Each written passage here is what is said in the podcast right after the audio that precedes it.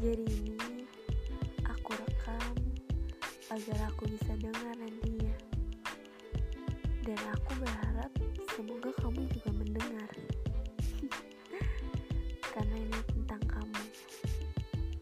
Kamu bayangan puisi-puisi indah yang selalu kutulis di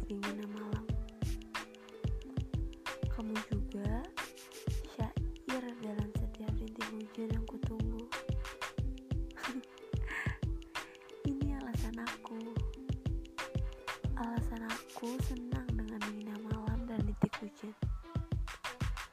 Karena kamu, karena kamu hadir di setiap fasenya. Dan aku suka.